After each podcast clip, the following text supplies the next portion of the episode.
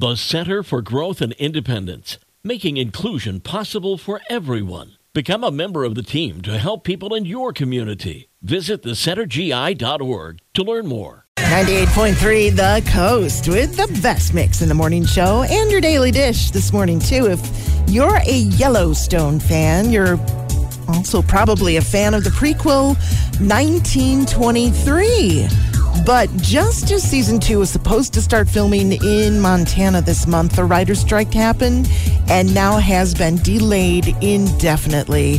If you missed season one, this is a show that explores the early 20th century when pandemics, historic drought, and the end of prohibition all plagued the Mountain West and the Dutton family who call it home. I got hooked on Yellowstone, so I know I'm going to be watching this one once production resumes. Well, Leonardo DiCaprio can now be called a real life hero as he saved a strange woman from drowning while she was trying to swim out to his million dollar yacht, which was anchored nearly a mile offshore. She swam a long way but became fatigued and was struggling in the water. That's when Leo dispatched a small support craft to rescue her. She was brought on board his yacht and treated for hypothermia.